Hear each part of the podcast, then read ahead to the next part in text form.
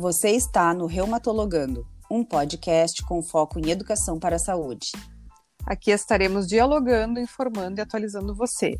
Siga meu Instagram e Facebook, arroba tatianakm.reumato.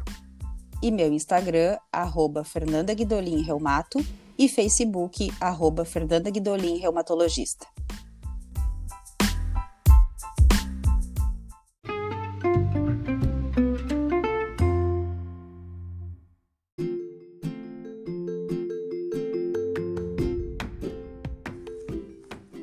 Olá, sejam bem-vindos a mais um episódio do nosso podcast Reumatologando.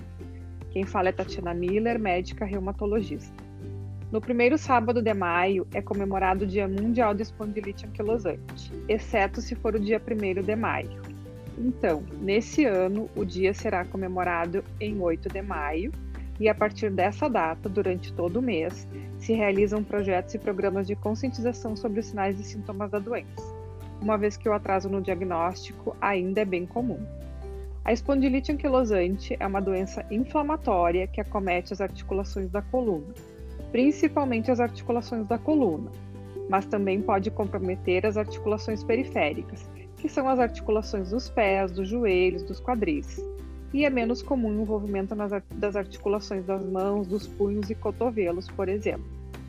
Como se suspeita de espondilite anquilosante, ela geralmente inicia em pessoas com menos de 45 anos de idade, com dor na coluna lombosacral, ou seja, uma dor no final da coluna, mas também pode se manifestar por dor nos glúteos, ou seja, por uma dor no bumbum.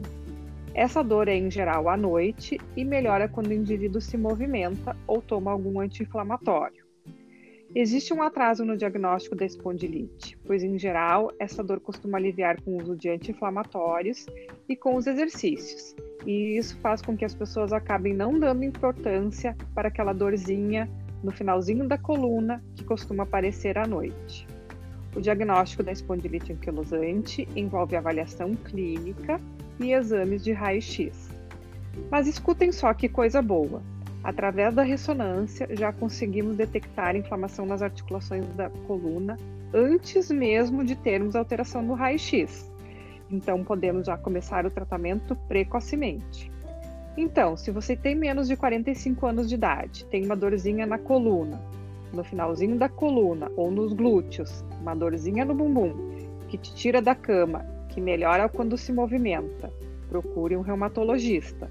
Agora, se você já tem um diagnóstico de espondilite e está em tratamento, é importante também parar de fumar, usar as medicações direitinho que a sua reumato te prescreveu, manter o acompanhamento e principalmente fazer uma atividade física.